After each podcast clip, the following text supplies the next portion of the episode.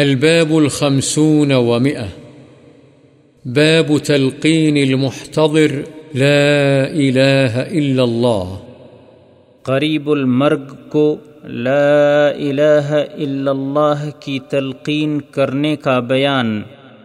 عن معاذ رضی اللہ عنہ قال قال رسول اللہ صلی اللہ علیہ وسلم من كان آخر كلامه لا إله إلا الله دخل الجنة رواه أبو داود والحاكم وقال صحيح الإسناد۔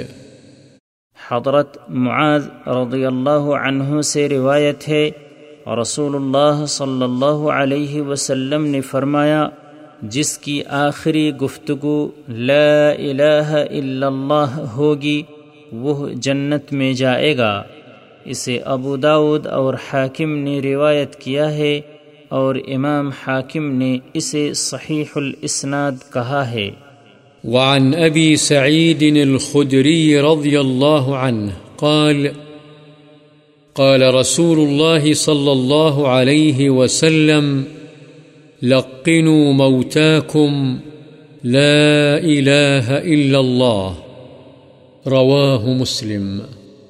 حضرت ابو سعید خدری رضی اللہ عنہ سے روایت ہے، رسول اللہ صلی اللہ علیہ وسلم نے فرمایا، اپنے مردوں کو لا الہ الا اللہ پڑھنے کی تلقین کرو۔